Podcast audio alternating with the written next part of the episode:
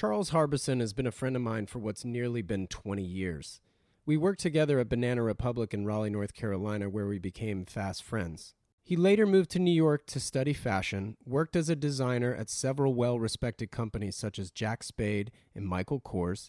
He was plucked to design and launch women's wear for Billy Reid, and later left to create Harbison, his modern line of clothing and accessories known best for its color blocking, and oh yeah, being worn by the likes of one Beyonce. I love this episode because we talk about all of the ins and outs of starting a fashion label and what it's like being an entrepreneur, raising capital, having his lights shut off due to not being able to afford to pay his light bill, while at the same time being chosen to speak at the White House. Perpetually needing money to fuel the business would be an understatement, and Charles has been through it all. Here's the crazy thing. If you are ever lucky enough to meet Charles, you will fast be electrified by his ear to ear grin that will no doubt be on his face, if for not his absolute enthusiasm for design, creativity, and discovery. He and I grab a coffee and or a meal at some point in my routine visits to Los Angeles, and I always depart utterly inspired. He's truly a special soul I feel so fortunate to call a friend, so I think you'll enjoy this one. I'm your host, Wesley Smith, and you're listening to the Standard Age Podcast.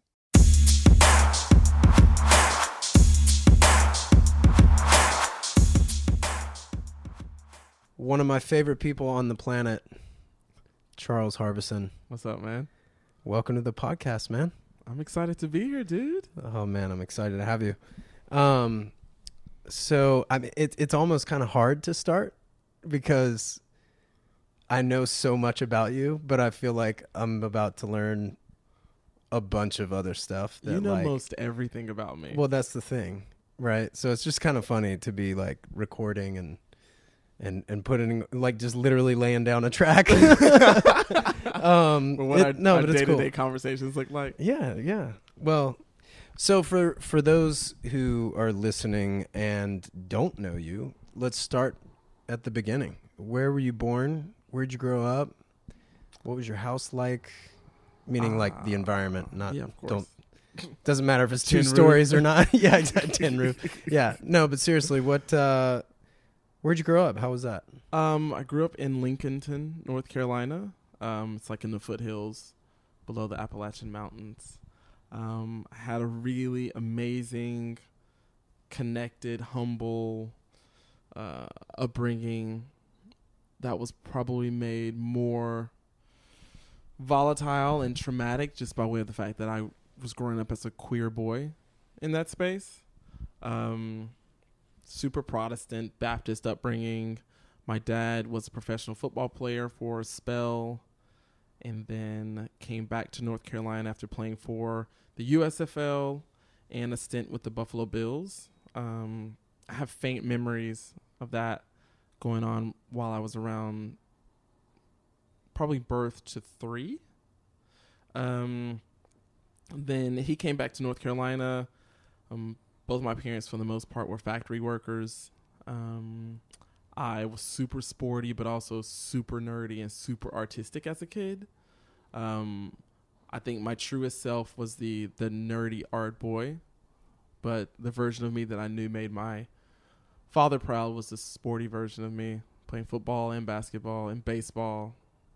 Yeah. Um, I was good. I was good, man. Um, and then cut to high school, just kind of found my groove in terms of, I guess, being an overachiever. Um, it felt like it was a space of safety um, and untouchability, which is what I really wanted as I was trying to figure out who I was in the world, knowing that I was very different from all the archetypes around me. Sure. Um, And how old were you approximately when we're talking like this mentality? probably like 14, 15, 16, Formative years. formative, super formative. Yeah. And so many questions. Uh, but also so much excitement because I, I could feel myself finding my legs and, and establishing autonomy in terms of my thinking, um, which I'm really grateful for. My my family for all of their um, I guess, the kind of clean and some would say simplistic nature um, that working class families can have. Um, I don't find it simplistic, but I understand that like nomenclature around it. Uh, for all of that, they were incredibly uh, affirming of all the things that I wanted to engage myself in that weren't in line with their experiences. So, whatever weird camps I wanted to go to, or um, whatever weird books I was into, or art classes, or um, you know, any of that stuff.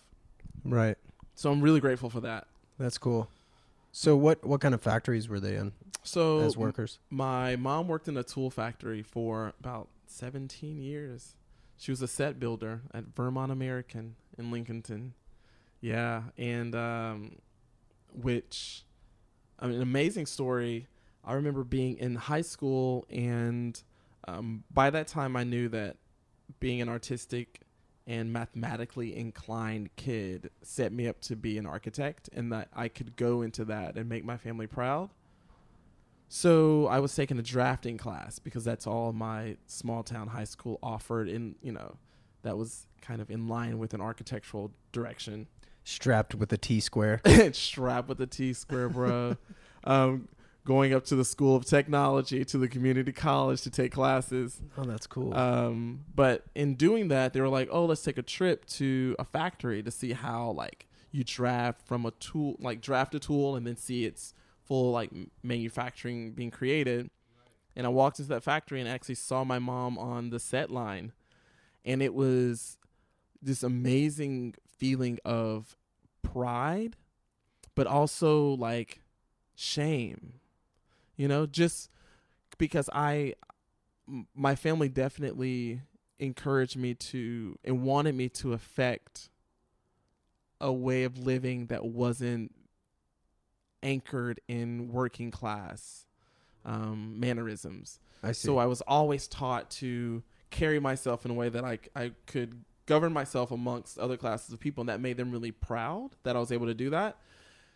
But then in seeing what my mom endured for you know 17 years to support me and to um, keep a roof over my head and to put me into all the things I wanted to be in and all of that, it, it was just it was kind of embarrassing that she had to do that, and she was doing it for me, but also pride that my mom is just beautiful and elegant and kind and and obviously powerful.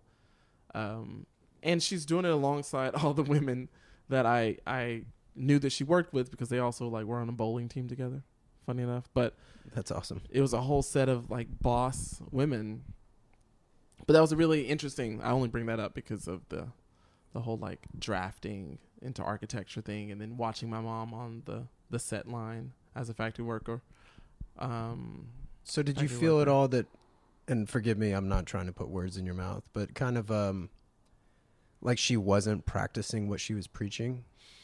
No no not not that at all. Because she was trying to get you to lead this different life or was that just her being a great parent like wanting a better life for her child? Bingo that's purely what it was. Got it. Um, it was just seeing what she had to do every and of course i understood she came home every evening for all of my childhood dirty and smelling like machinery and you just I, I mean you're like a kid and you're like oh that's what mom does. And she comes home and she's tired and a bit cranky but whatever. Um, right. but then in seeing it as at that point a young adult because i'm i'm 16 at this point uh, seeing what my 16 36 40 some year old mother is taking on to support me and to make sure that i have everything i need to excel it, it was i mean it brought me to tears like when I was by myself. I remember crying about it. Like I remember being a bit disillusioned, which is a healthy thing. but you probably learned an immense work ethic due to that too though no Yeah, totally. From her and uh, you know from my dad because now where was he so my parents by that point had um, divorced, but dad um, had begun coaching at my high school. So he coached little league exa- football. So he coached my little league football and basketball, and then some during middle school as well.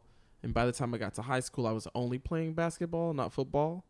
Um, but he was coaching, and then uh, I was watching him kind of navigate um, building a career in coaching because he went from that to um, to like uh, junior colleges um, as an assistant coach, then went into minor league football, arena football, which was um, a minor league team that they only played on 50 yards as opposed to 100. Oh, Raleigh had Raleigh Durham Skyhawks. My Yeah, dad coached they- for them. they had yeah. Yeah, man, that was I used to date one of the dancers. what? Hilarious. Of In course college. you did, Wes. Of Yeah. course you did. Um, yeah, dad coached for the Raleigh Durham Skyhawks. The Skyhawks. And then um, by the time I was graduating from high school, he was coaching at Clemson. And I think Clemson was the first D1 school that he took on. And from Clemson, he was at LSU, um, So big, big places. I mean, big places. I you mean, those are all just phenomenal organizations. I mean, Completely. Clemson won the championship. What? Even this year, I don't know. I don't watch college football anymore, but like within the last five years, Clemson's won it, I believe. And Yeah, then I'm LSU sure. was that Les Miles years yes. head coach. Yeah. I mean, Mm-hmm. very well known programs. Yeah, I sound like a bad son because I can't pull up all those references. No, but, it's you know, it's all good. the fashion designer, kids. Um, So, um, so you were playing sports. Your dad's now, or at this time, coaching mhm. Big programs, Mhm. moving around, obviously. Exactly, and that was the breakdown of the family for the most part. So, how often did you go back and forth, or did you? I didn't. So that actually was is what namely brought about the divorce. Is mom didn't want to move us around, and um, because he he was at you know UTEP for a spell, um, University of Texas El Paso. Uh, I'm just remembering all the places that he was at, and so um, again, one of the things I'm grateful to her for, because she really put her foot down and like and knew this is what felt safest for her kids. And looking back, I can see how it would have been safest for me, and I'm grateful to her for that. Um, but grateful to my dad, um, and grateful to them both for a myriad of reasons. But with dad, just seeing the discipline that he uh, displayed when building this career and watching him do it from c- coaching my minor league i mean my you know junior league football and basketball teams you know Kind of working his way up the ladder. very much so like Yeah. literally Yeah. to the extent that just last year he finally got his first professional job he was coaching for arizona cardinals um, he left after a year and went back to university he's now at appalachian state to be closer to family to my grandmother and everything Another great, school. program. Exactly. Um, but I'm incredibly proud of him for, for watching him on this ascent um, and the dedication and um, just the the perseverance that it takes to build something when there's not a reference point for you. Um, so yeah, kudos to him for that I mean, there's a lot Um, to do with you know business in that regard. business and negotiations and um, pivoting Yep. um, watching programs completely scrub the whole coaching staff, you know, immediately, and then having to find another position, maintain a network so that you always have a warm lead for a position. Um, and Dad is largely um, secured as a coach because of his recruiting capabilities. So again, it speaks to um, just being able to navigate relationships and people and um, all of that and, and really casting vision to these to these boys namely um, who he's recruiting and he often recruits in very low income areas um, that's become a bit of his specialty um, particularly kids of color um, so yeah That's awesome. yeah man So that kind of takes us, you know, through your formative years and then through high school. Then you went to NC State, I did which I did. is getting us closer to how we met. But so, what did you study at NC State? Um, I initially studied architecture, and once I got there, it felt quite um, I don't know. I felt boxed in by it. Um, and low key, I just didn't want to study that much history. so That's funny. Um, but in my freshman year, fell in love with design fundamentals and materials in a way that I wasn't allowed to in in high school because we just didn't have that extent of a program there. Um, so then I fell in love with fabrics and took on a um, an art and design degree and also a textile science degree. Right. Um, so art and design, in that I could c- concentrate on the fine arts and really build up my um, artist process and feel free. And then textile science to just help secure me a job. Like if it didn't feel like the creative dire- um, point of view or the the creative um, professional route was going to be lucrative. You know, I could pivot to textile chemistry and, and things of that nature. Um, in the end, by my senior year, I brought them together. Um, I'm grateful to my uh, design and textile professors because they really helped and encouraged me bring it together. And I made my first clothes in my senior year using fabrics that I largely created. So some I wove, some I dyed. Um, yeah. So that program was amazing. Uh, so I also went to North Carolina State for those of you who don't know. Um, so from that perspective, at during those years, um, Centennial Campus, which is a, a kind of a a minor, like almost like a satellite campus off the main campus from that university, yeah. was really evolving and being developed during those years that you and I were there, especially. Um, tell tell everyone a little bit about why. Well, it, it it's a famous program, It is. frankly. It's it's They of develop like- fabrics for NASA, I think. yeah, for the like spacesuit. the technology um, on that campus is you know just it's ahead of everyone else. Um, fiber science, um, performance textiles, um, the fibrous makeup of a myriad of things is what things is what we had to study while I was there. It's an amazing program, uh, but it isn't a very creative program, particularly when I was there, because like you said, like they were just building out the world-renowned nature of the program and of the campus.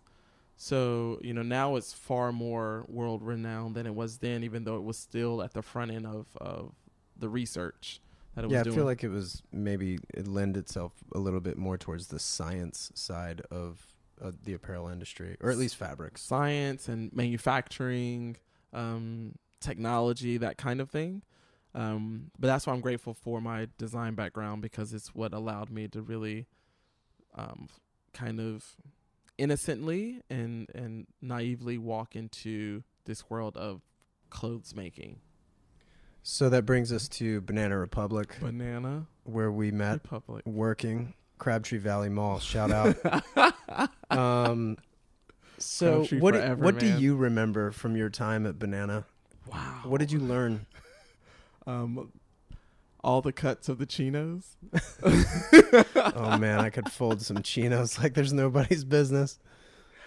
Oh man. Um my time Banana Republic then for us, I'll say for me, was the kind of aspirational way in which one would dress, you know, like Peak metrosexual years. peak. That I believe that peak, bro. that would have been a hashtag had hashtags existed. Oh yeah. because this is fully. what 2000. This is 2000, yeah. Yeah, so Jeez. we're dating ourselves, but Jeez, man. This is 2000. so peak, 2001. peak metrosexual. peak, like donning a colored chino. And you know, don't ask me my my uh, sexual preference because I'm confident in who I am. um, a colored polo, you know, a pop of color. I feel like I feel like the the actual verbiage "pop of color" was born in those years. All I can think of is just on a big sign, stretch poplin. oh yeah, like how tight. Oh, also guys showing their bodies in button downs because of that stretch poplin, so you could size right. down because the darts, the darts in the back of the shirt. right. It was a European fit, so the boys were like feeling themselves, dude. yeah, those were interesting years to say the least. Even fashion wise, just mm-hmm. and some of that stuff's it kind of hasn't gone away. kind of has to go. It, it it really for me it's like the birth of like what daggy dressing looks like now. Like it, anyone's gonna have a regular ass flat front chino, and like they're going out button down. Like every guy has that. right, the going out shirt. The going out shirt, man. yeah, that's right. And they weren't they weren't as whimsical as say like Seven Diamonds, Okay, yeah, but but yeah, definitely the going out shirt. yeah. Yeah, that was kind of the foray into that. Regular ass relaxed fit jeans, but then the going out shirt.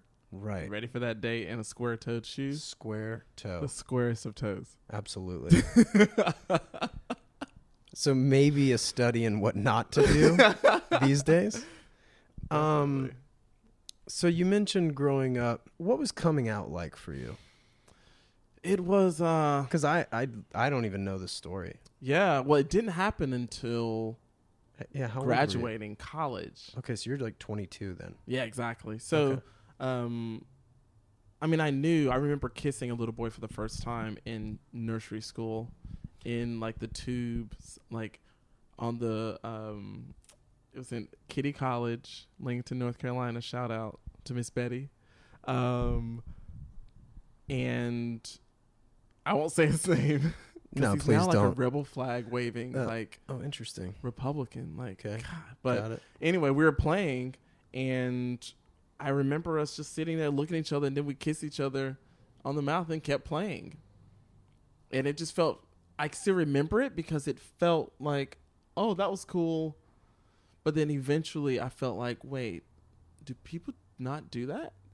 Like, because I can remember being encouraged to, like, ooh, like, what little girls do you like? Or, um, don't you want that to be your girlfriend and all these kinds of things that you know how particularly then we would kid with kids. Well, and in North Carolina, and in North you know, Carolina. Bible Belt. exactly all of that.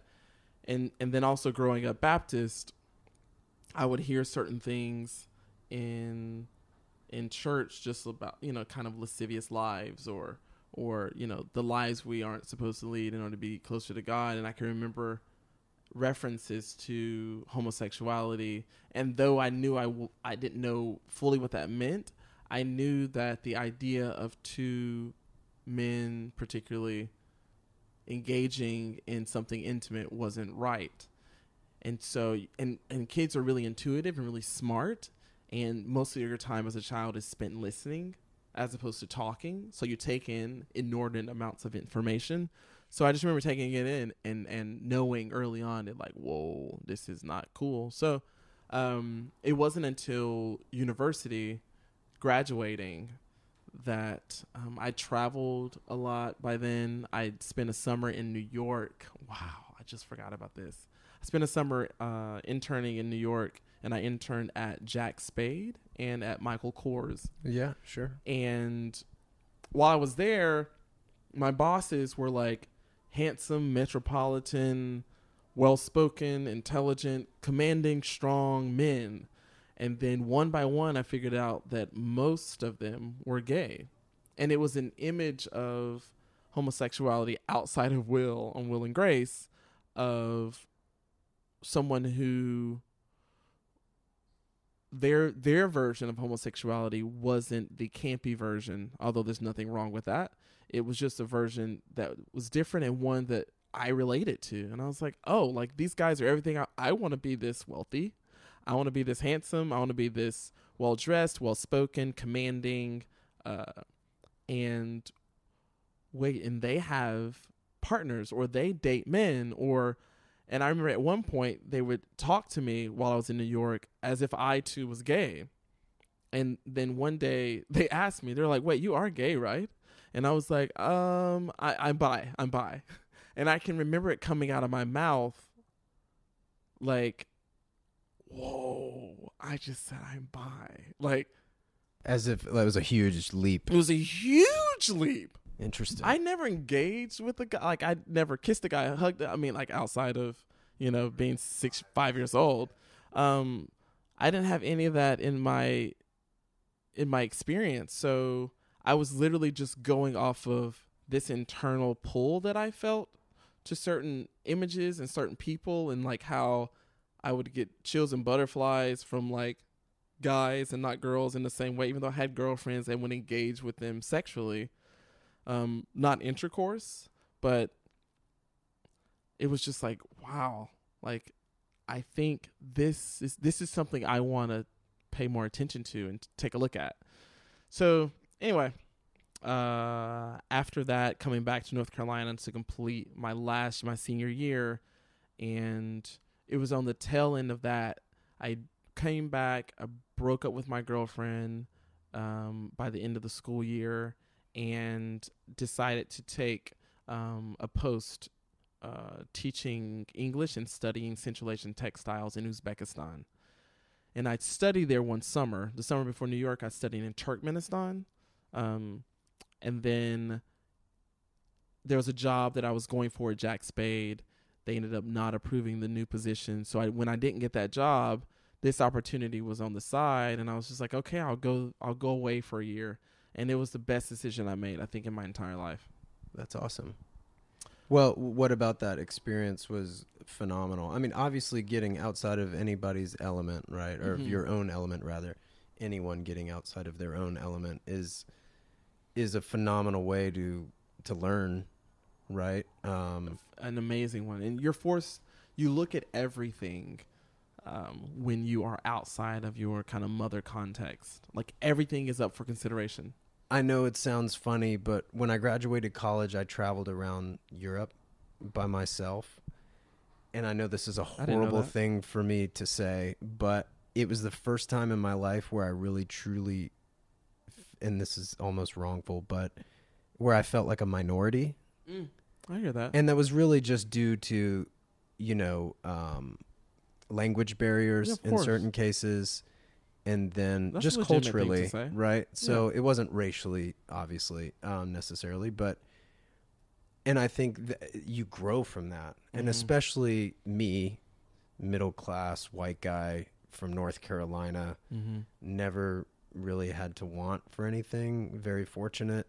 Um, and especially for like today's climate. But, Mhm. you know, back in say 2002, you know, you're really learning a lot taking myself out of that element. So going back to you, obviously, no, no question that you experienced something oh, similar. God, yeah. It it.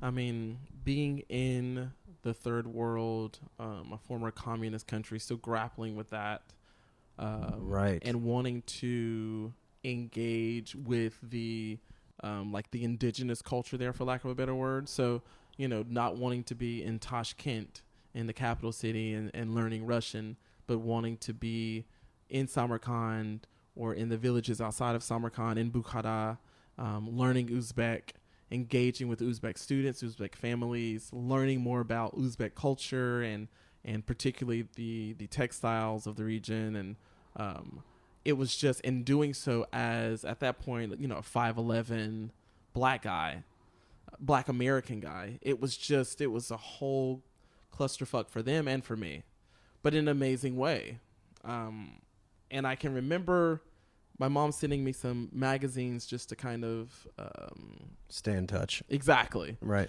and one of them was like um, this fashion magazine I'd subscribed to, and she'd gotten some of the magazines to, at the, at our home and sent those to me, and I just longed to be operative in this craft of fashion design. Just seeing the images, I just longed for it, and those longings that ex- that I experienced while in Uzbekistan, I know they still kind of are a bit of a they're they govern the direction that I go today. It was clothing, it was beautiful images, it was, you know, frankly speaking, beautiful men. It was like all of these things. I was like, wow, like this is who I am.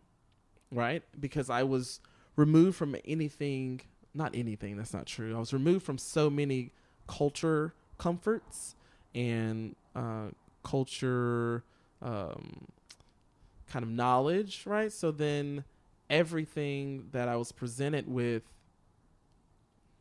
I wasn't responding to it eh, from muscle memory, right? Like I, I, what did I really want? Did I really want what was I was I longing for a fry or was I longing for like a burger or a pizza? Like you just there are certain things that just end up coming to the surface and those things came to the surface.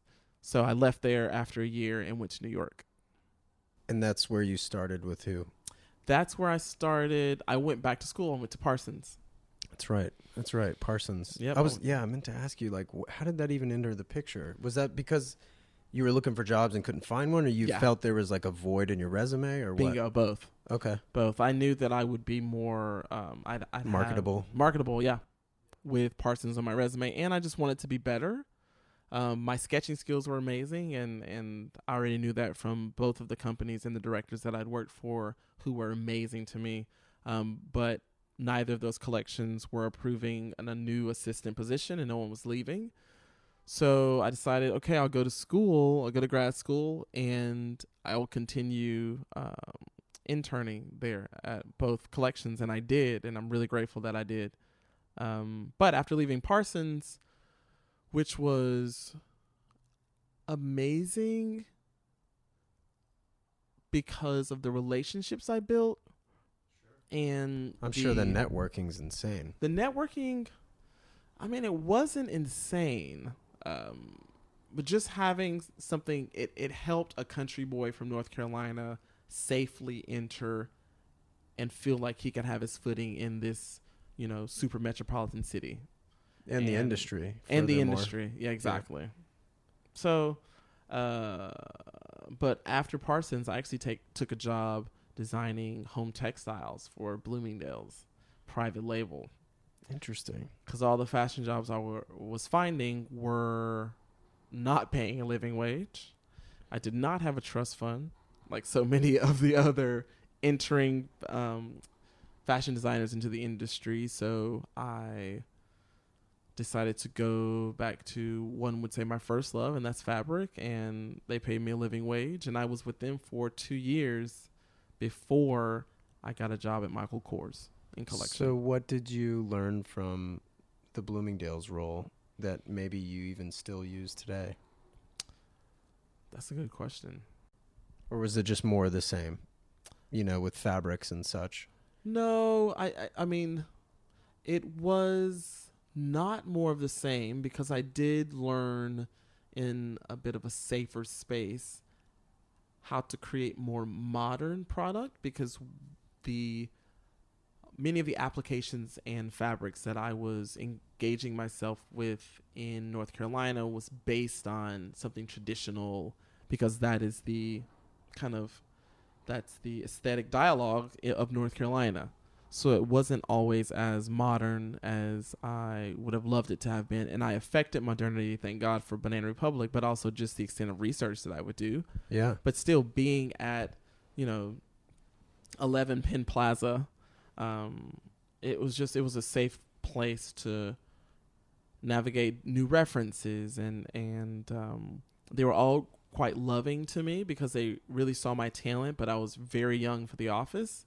Um, I learned how to engage myself in a corporate um, environment. Um, it helped me uh, understand work politics um, and the art of negotiations and things like that in less of a high paced atmosphere. So that when I did make the, the shift to high fashion, because I went from that to runway collection stuff, um, I was a bit more versed, well versed, and prepared to self protect uh, because fashion is volatile, oftentimes in the work environments. Hey guys, I just wanted to take a moment and thank you for listening. Um, also, if you could rate the podcast, it only takes a couple seconds. It really helps with the search function and other people finding the podcast. Um, in addition to that, go to the website standard-h.com. There you can sign up for our email list. I randomly send out special offers that are exclusive to email subscribers, so you may want to take part in that. While you're on the site, another great way to support us is to visit the online shop, obviously, where you can pick up a hat, t shirt, even a pair of our shorts, which actually have an amazing fit and happen to be on sale currently. In addition to that, you can save an additional 20% off your total purchase with the code PODCAST at checkout. I really can't do this without your help, and I sincerely thank you again for listening. Uh, really appreciate all the support and all the feedback everyone has been giving me. Um, it really does make me feel like a million bucks, so thank you for that. Uh, let's get back to my conversation with Charles. What were some of the, the designers that you sort of looked up to as you were going through either college or, or Parsons, for example? Yeah. Um, I mean, obviously, you worked for Michael Kors.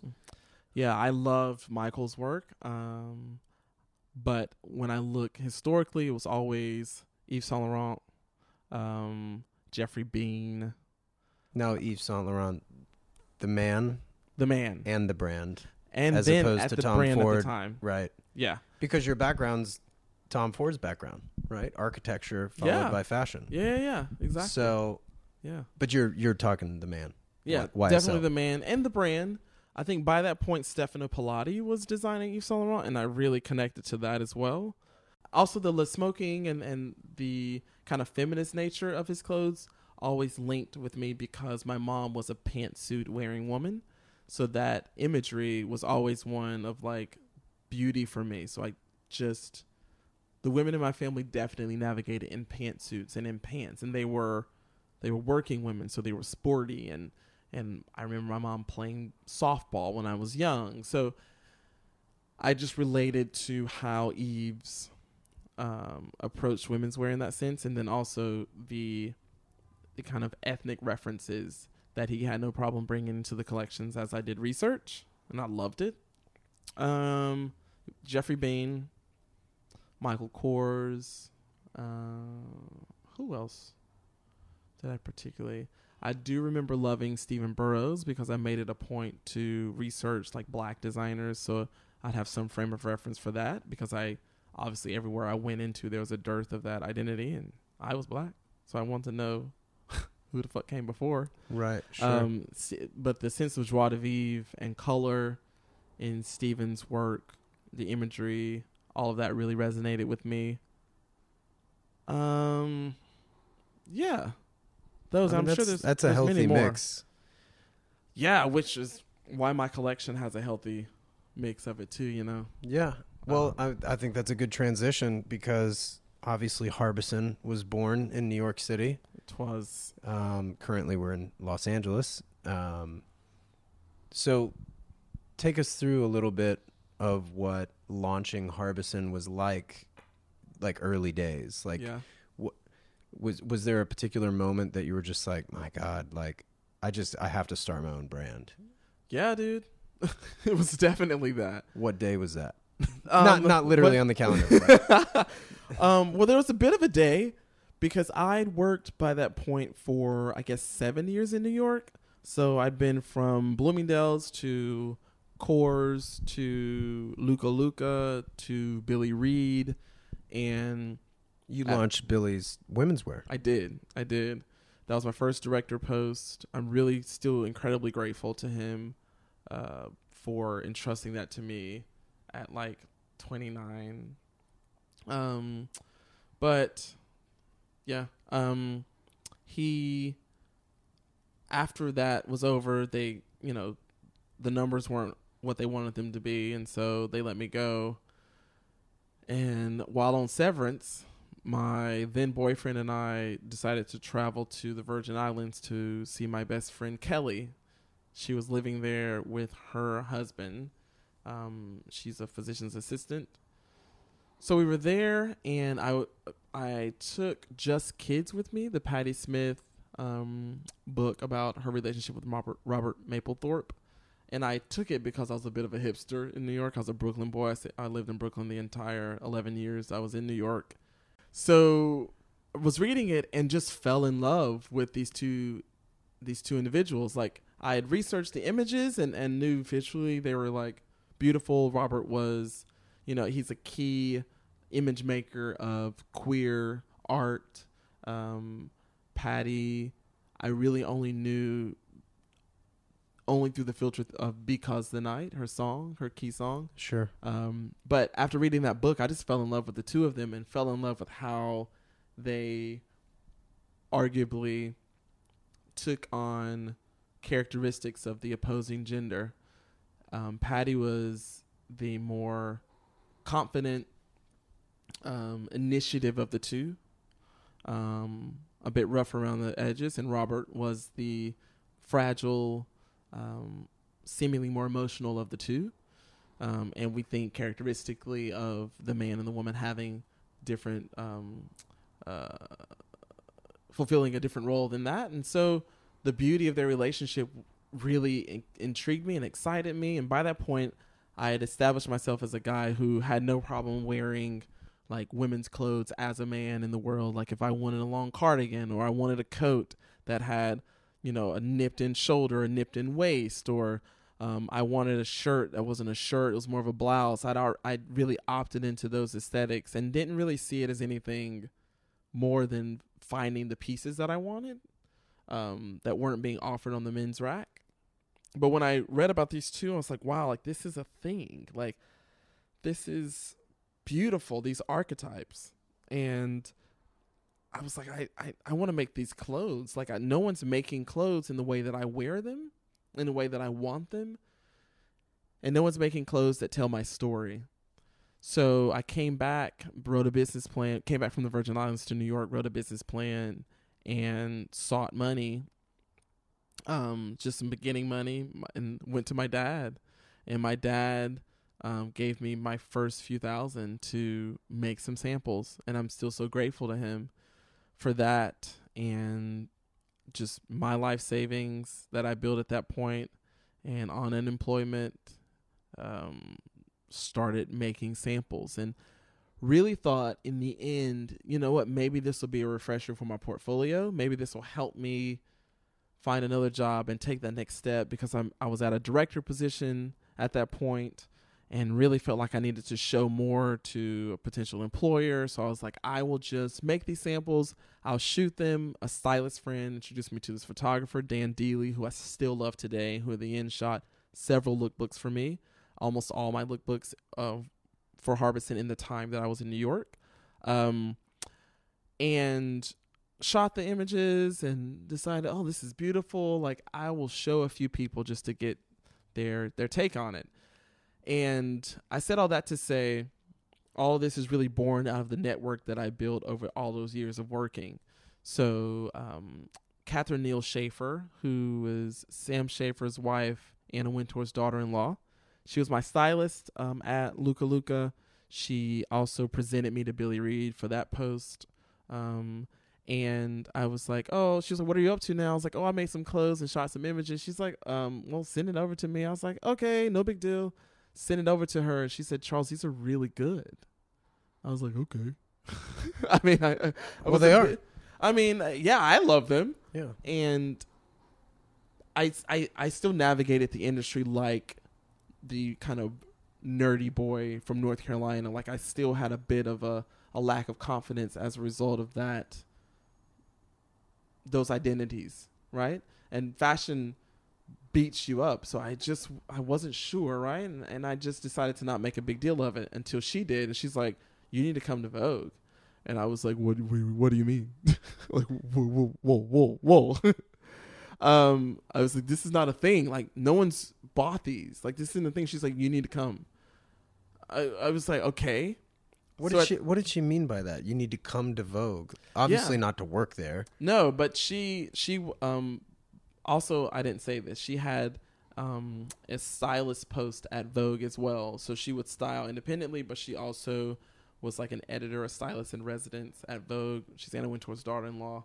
Um, so she's mentioned this to me. At the same time, I had been uh, eating at Aurora. I still remember this in Soho, um, close to the West Side Highway. And Patrick Robinson walked by the window one day. Patrick is an amazing fashion designer, black guy. He's had posts at Paco Rabanne, Armani, Gap, Ellis. Um, and these are creative director roles. Exactly, yes. Not just design roles. Exactly. Thank you. Uh, and Patrick was always I love his work. Um, I also loved how he presented himself in the industry. So I saw him, I ran out, I was like, "Hey, Patrick, like I really look up to you. I'd love to have coffee or something one day." And he was really cool about it. He was like, "Okay." So I remember riding my bike from Bushwick all the way back to I can't remember what restaurant in Soho a few days later and talking to him and then he was like, So, you know, what are you doing in the midst of between jobs, all this kind of stuff? And I was like, Well, I made some clothes and shot some images and he's like, Send them over to me. I was like, Okay. So I sent him over to him and he's like, Charles, these are really good. I want to show my wife, Virginia Smith. Virginia is the European market and accessories director at Vogue. So both these individuals see my clothes and want to refer me to Vogue, and I don't even know what that means. Now this is the same American Vogue. This is the same American right, Vogue, So yes. not yeah. Not your American Vogue. I still don't even know what that means. Like I've just been working in studios for seven, eight years. I, I didn't I didn't know like, okay, like what does that even mean? Um, and so um, both Virginia Smith and Mark Holgate. Um, Mark Holgate received my lookbook by way of Catherine Neal Schaefer. So then they're like, come to Vogue with the collection. We would love to see it. And I arrive. And they're like, these are great. And I'm just like, So well right right. I mean I'm sure you were floored, but I was, I mean, not only floored, just like wondering what is happening. like do you belong there kind of thing. Yeah, exactly. Yeah. Like I live in a fourth floor walk up in Bushwick. It was cool though. That was a cool apartment. Shout out to that apartment. Thank you, homie. So, real quick though, tell describe your first collection. What what pieces were a part of it? Um, so the key muses were Patti and Robert.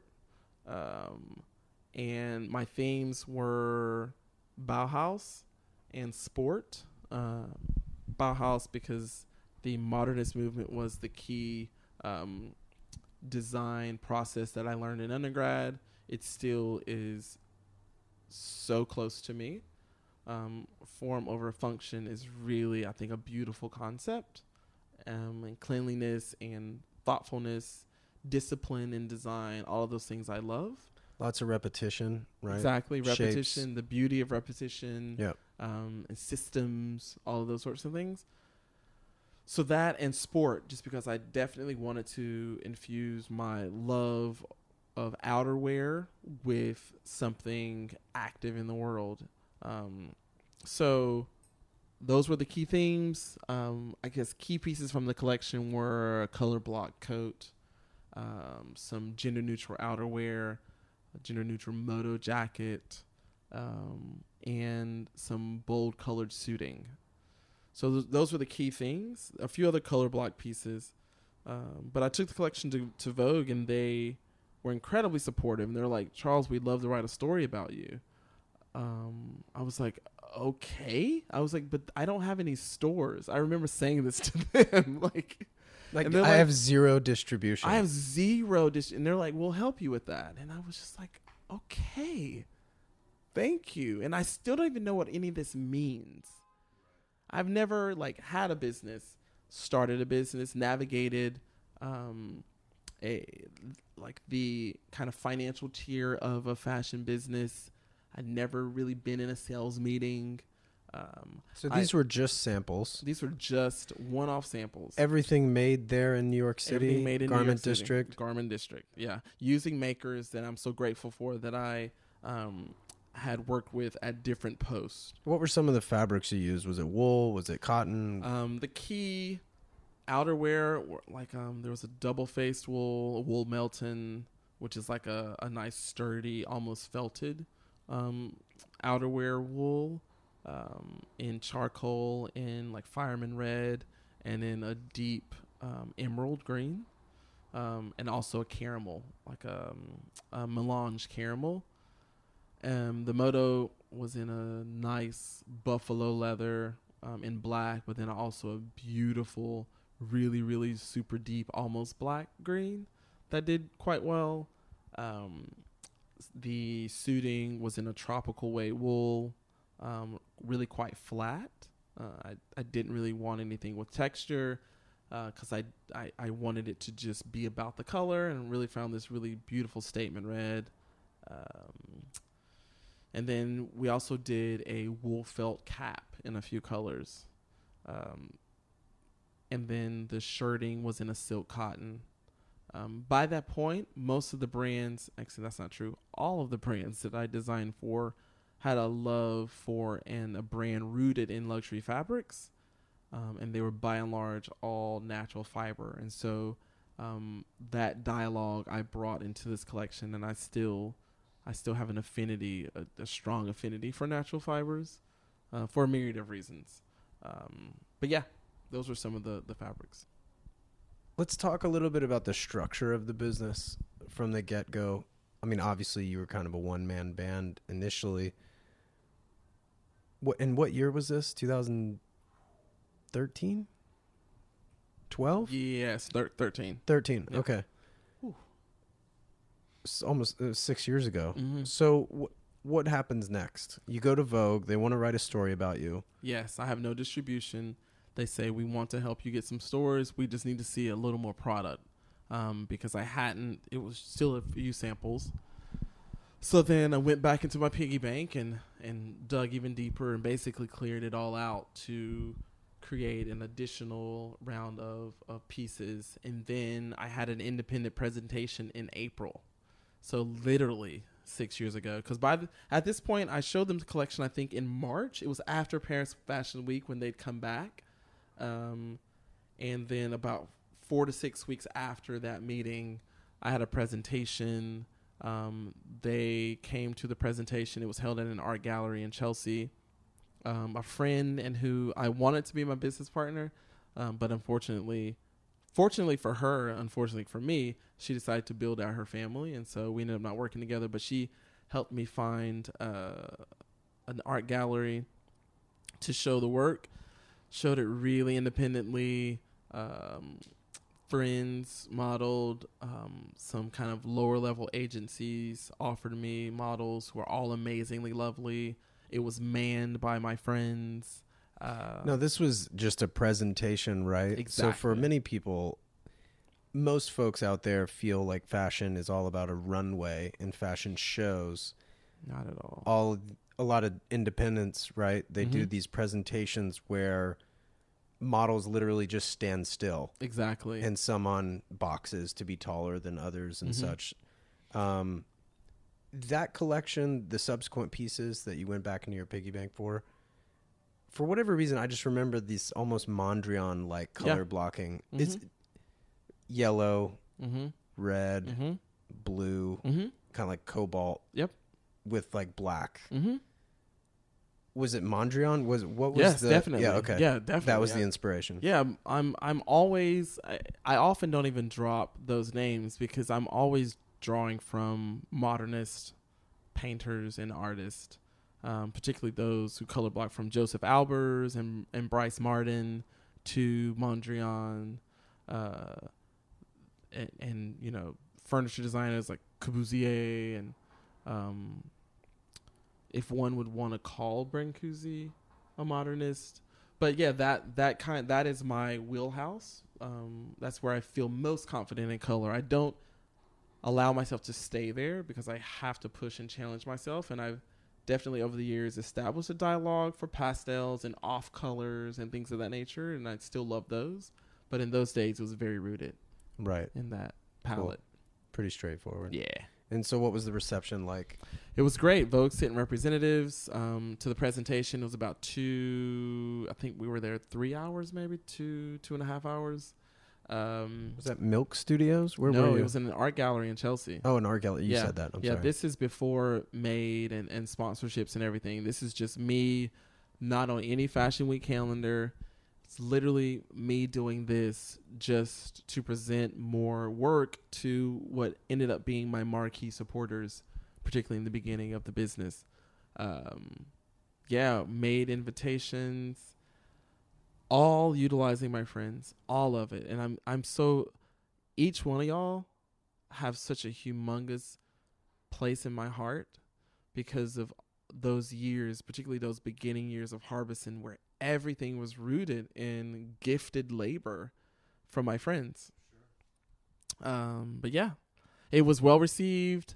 Um, soon after that, I got my first stockist, which was Ikram in Chicago, and Vogue secured me for their um, September issue and wrote an article. It was my my pr- my first article ever, and it basically announced me to the world in their biggest issue in their of biggest issue of the year. the year. Yeah, I'm still Jennifer Lawrence was on the cover. Um, I still love that image. It was myself and I have it on my bookshelf. that's my boy. Um, it was me and was it Soo Joo Park? I mean, no offense, but I couldn't tell you who else is in that magazine other than you. Dude, that image is still like she was in the color block coat with me, and I was in the black moto, and it was a magical day. I had no idea that I'd be in the image. I thought I was just bringing samples to the shoot, and then they're like, "So you ready to go?" And I was like, "What do you mean?" They're like, "Charles, you're in the image," and I was like, "I don't have anything to wear." so we're already all the way at um, at the pier, so I had to go all the way to Bushwick. I think I probably dropped an inordinate amount of money on a cab just to get over there, and I had no money these days, so I was basically like I, cleaning out the account to do Just this. figure it out later.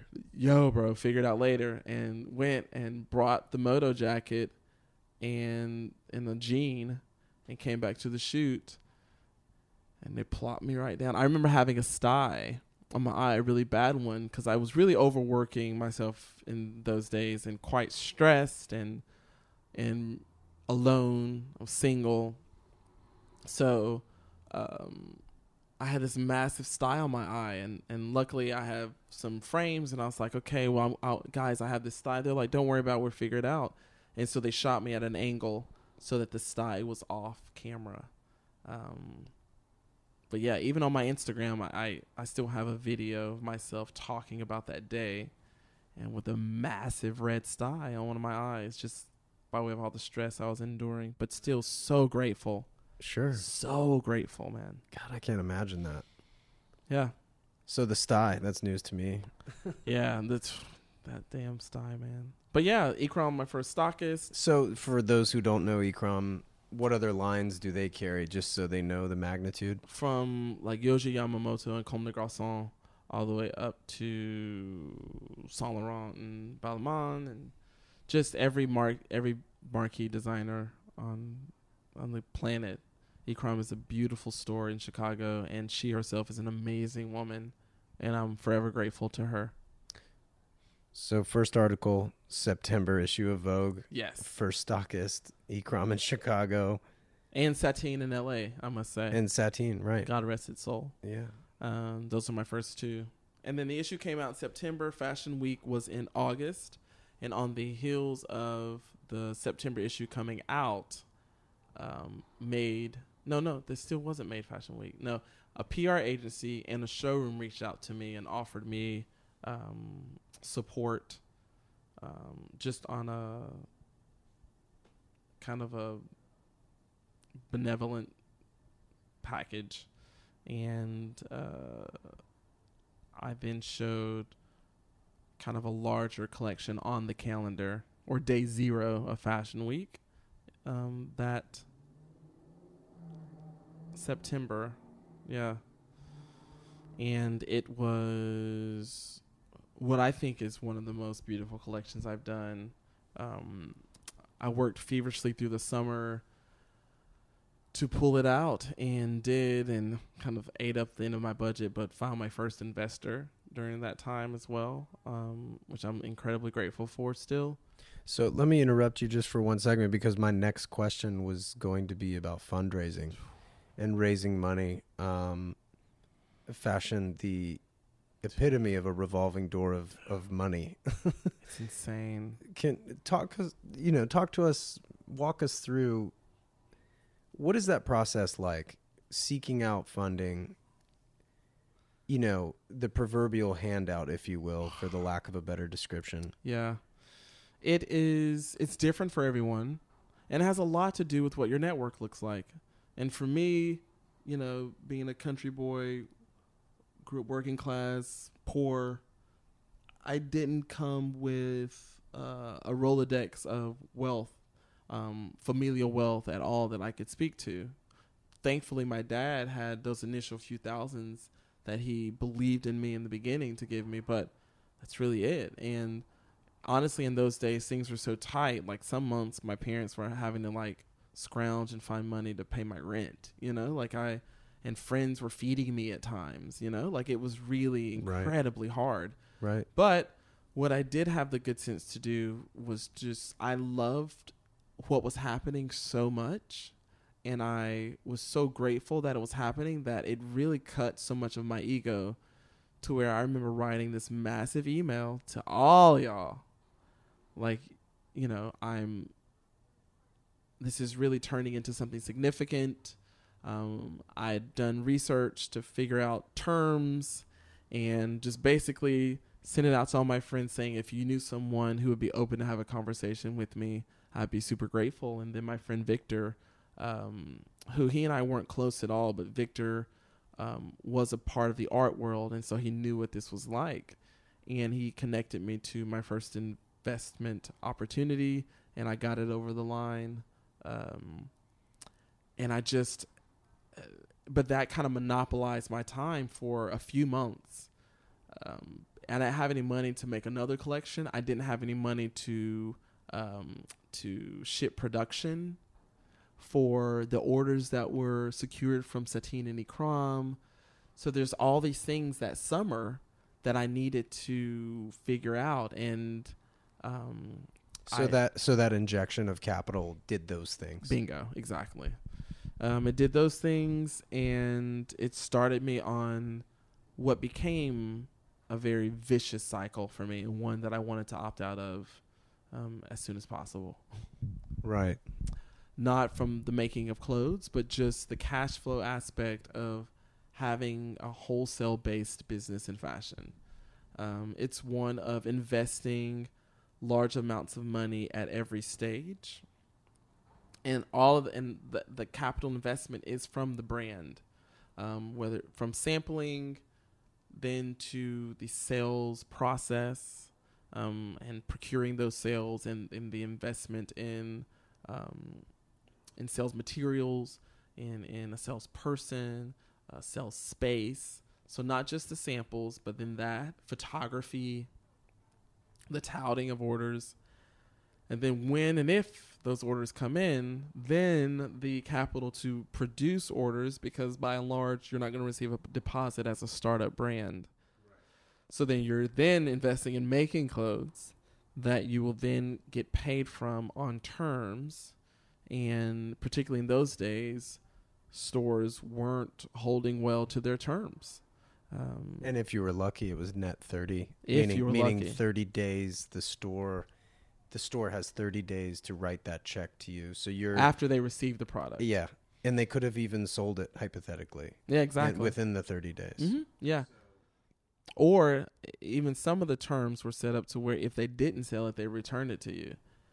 So you were really, unless you hit it really hard and really big in the beginning, you are always going to be in the red. And fashion businesses of like magnanimous size have gone tens of years without turning a profit because of this kind of structure. And then eventually, um, I think, uh, you know, I don't want to fully go on the record saying this, but I'll, you know, whatever.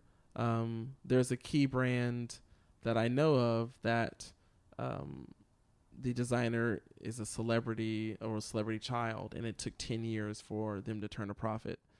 And they're a brand that we all know and rolls off of our tongues. So, walking into that as a newbie and really, you know, not having a fashion business background, um, trying really not having a lot of that in my schooling because it was so creative focused. Um, it was incredibly stress inducing and at times debilitating. But again, what was stronger than that fear and stronger than that stress was my undying love for what I did.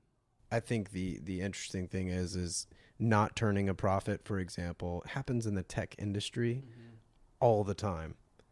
All the time. And I don't know about you, but I feel like it's not even talked about. The only one that I ever in recent memory is Amazon, mm-hmm. but that's only because they're worth a gajillion dollars now. Mm-hmm. So, oh well, that was just off the cuff. Yeah, we weren't even profitable. Ha ha ha ha ha. Exactly. You know, it's almost like the good old days, mm-hmm.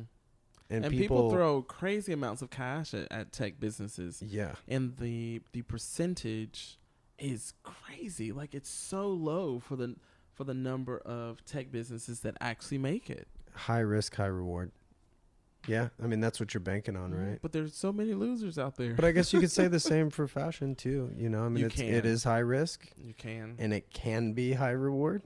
yes, it can be. So, yeah, you know, it's it was just something that came to mind just now, just thinking about that. But to your point, that the high reward nature of fashion now is so different from what it was five, ten years ago, and that's the amazing thing about fashion is it's so evolving and it's so respondent to culture um, that the way in which one would build a fashion business today is not at all like I began to do it just six years ago. All right, so I, we were going to talk about this later. So let's let's let's wrap about it now. Okay.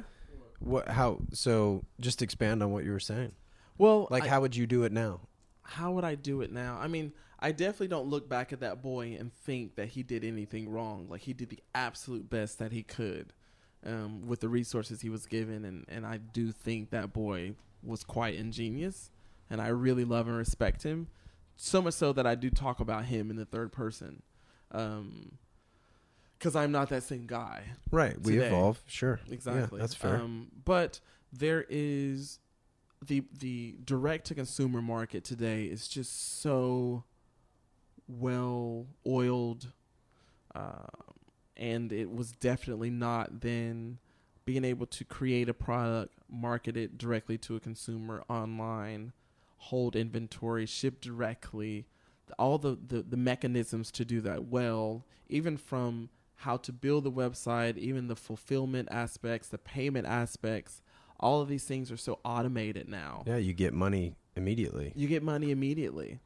It's And in I've your account the next day. It's in your account the next day. And I've seen brands build um, amazing businesses far more quickly because of that. Granted, many of them skimp on um, quality and things of that nature um, because there's not the oversight of a store, right? Because a store is a bit of, of a filter right there. You do have accountability to deliver a certain caliber of product. Um, because that filter and that liaise to customers in there, like you do see some brands delivering shitty stuff. And eventually, yes, like the customer becomes privy to that, they stop buying, and then there's a downturn. But as far as hitting the market immediately and getting some cash in your pocket, all the means by which someone can independently advertise on all forms of social media, and they are there are so many, you know, just well um, utilized social media platforms. Um, and then, you know, I'm also part of an influencer marketing tech platform um, called Sponsors One, and we we are helping to encourage the direct to consumer route by incentivizing micro influencers. But even just that verbiage, that um, that phrase, is not something that would have been said Yeah, six gonna- years ago. It didn't exist. There was not a thing. So there's just so many, and I- and I'm touting startups now to bring them onto that platform, and um, and it's a key platform for Harbison's um, next steps here in Los Angeles. But you can utilize all those things, right? Um, and then the nature of celebrity styling is it's a world that is you know so accessible now. You can just DM so many stylists who you know style different celebrities, and so the path to getting your product on a key individual is seemingly easier if your product is stellar.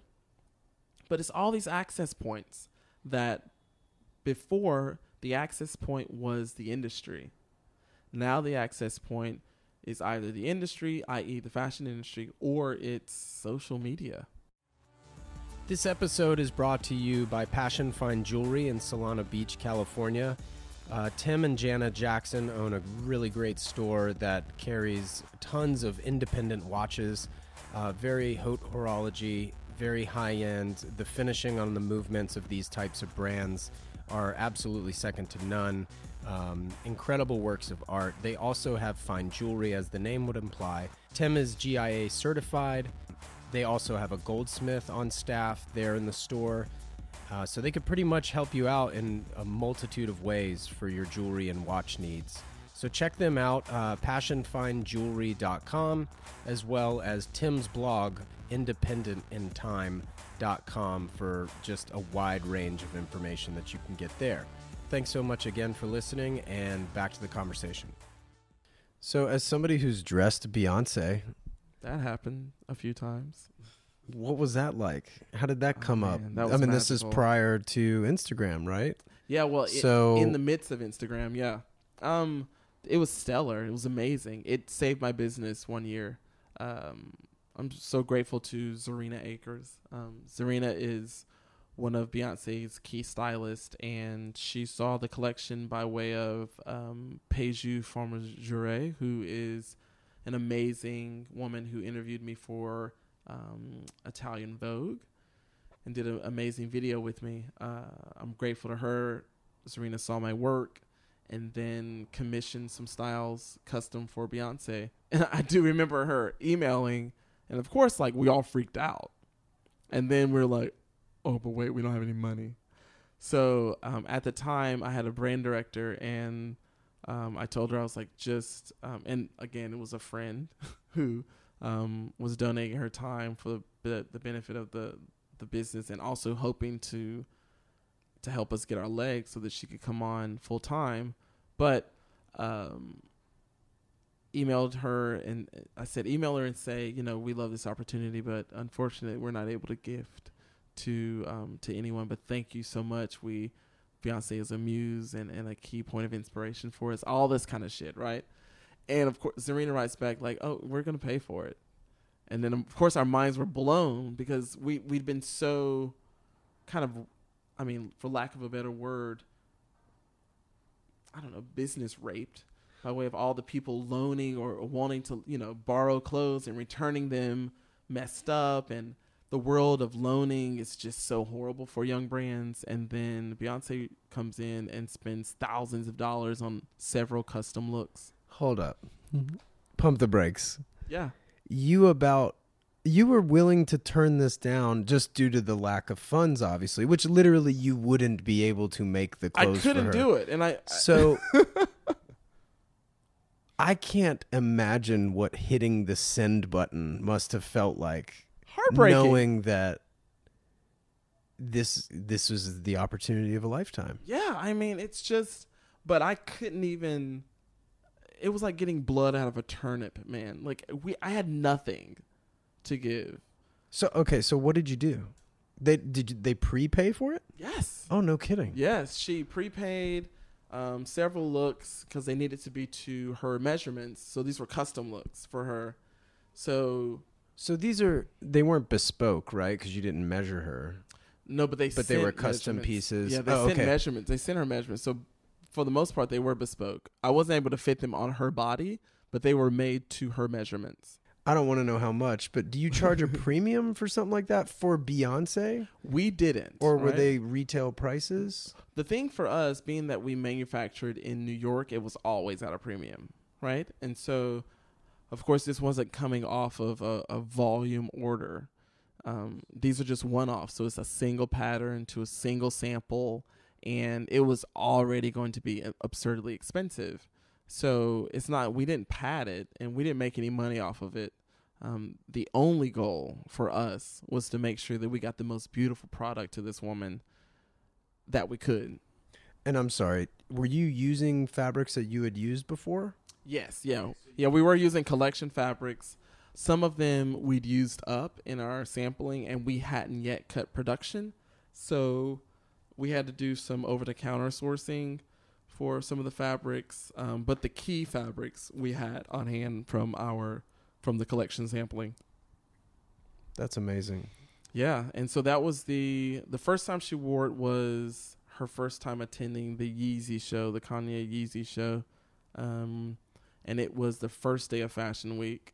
I was showing, I think day four, and all, you know, we just wanted to get the product out to her. We were in the midst of um, also designing a new collection, so it was we had to like kind of push it in to get it done. Got it done, delivered it to her, and really I didn't think anything else about it. I was like, I maybe should wear it to, to I don't know, like a basketball game. exactly. something. So I was yeah. I had no idea. I was just like I just wanted to have it. I wanted to be perfect.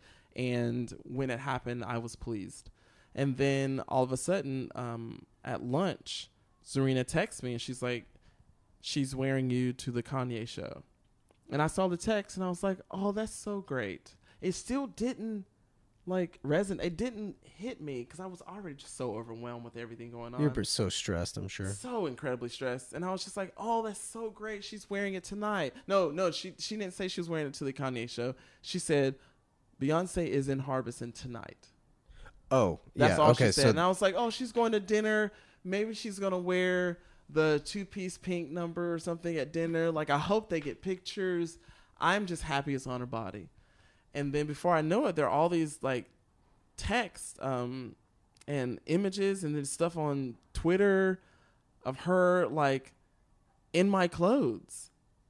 And i was like what? And then side by sides like people figured out whose it was and it just kept happening and going. And and then she had the fur bag with her and then her images of um kim kim and kanye's daughter um wow North? north okay. North was- petting the bag. I, couldn't remember if North Dude, was I a know, boy or a girl. To have be all this stuff coming out. Completely honest with you. Um, North petting the bag, Beyonce sitting beside Anna Wintour, full Harbison, Harbison bustier, Harbison skirt, Harbison coat, and Harbison fur bag, and it just kept going. And um, I'm so grateful to Zerina for that. And then she wore us on the um, the fight night for I'm sure it's a Mayweather fight. yeah, it was Mayweather Yeah. um, and Pacquiao. Okay. Um, she wore us fight night, and then she wore us to a wedding. Then she wore us on Instagram, and then in the midst of all of this, her sister Solange also wore um, Harbison at Paris Fashion Week, and she wore the coat of her, that her sister wore. So then they had side by sides of like Beyonce and Solange sharing, sisters sharing the coat. Um, although Beyonce, Who- who Beyonce wore wore, it better? custom coat, Solange wore my sample. um, Got you. but um, both of those girls are just both of those women. My apologies, are just central for me um, for like walking muses, and and I'm so grateful to them caring and loving the collection enough to really wear it in such amazing ways, particularly in the in in just a couple years span before I came to LA. it would seem like you were just living the jet set life after this. Ah! But obviously, fashion being fashion, you've already alluded to it. It beats you down. Oh come on, man. I remember once my my lights being cut off in my apartment because I'd paid my studio rent and not the utilities in my apartment, and so I had to spend the night. My ex boyfriend and I in the studio on like it was in just like a one bedroom, um, not a one bedroom, a one room studio. There wasn't a bathroom or anything. We just slept on like this carpet. We had these carpets that we would use at the presentations and we had one in the office and we rolled it out on the floor and slept there that night because the lights were cut off at home. Real shit like that was happening in the midst of these amazing things. I was at the White House during the same time That's right. I Yeah. totally forgot about that. that happened, um, which was amazing. I spoke on a fashion entrepreneurship panel at the First Lady Michelle Obama's fashion education workshop, um, which was an amazing experience. Um, she's amazing. Um, yeah, it just all of these things were happening. Amazing editorials, um, but cash and holding up the business so was one, next impossible. so one thing I ask everybody is, wh- and I feel like I already know the answer at this point, but what's the hardest part about running your own business for you, for Harbison? Be it at the beginning, the middle, now. What's been the hardest thing thus far?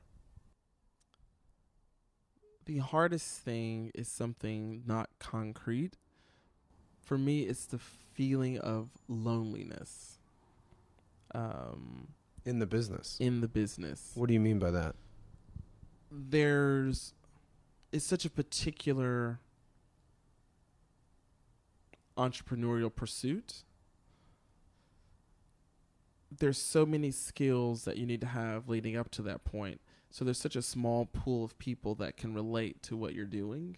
And it is a business based on so much kind of mystique um, and there's a lack of transparency because you know like fashion is largely about selling the dream. Ego. Ego. As well. exactly. Yeah. so it just sets you up to to really in those dark times feel quite lonely at least it did for me um That's interesting. solitude i appreciate um singularity i love but the loneliness particularly when things got really hard and you're just trying to figure out what's next um and a lot oftentimes a lot of people can't even the people with the best of intentions and also with the longest resumes and the most experience can't advise you because fashion entrepreneurship is a thing unto itself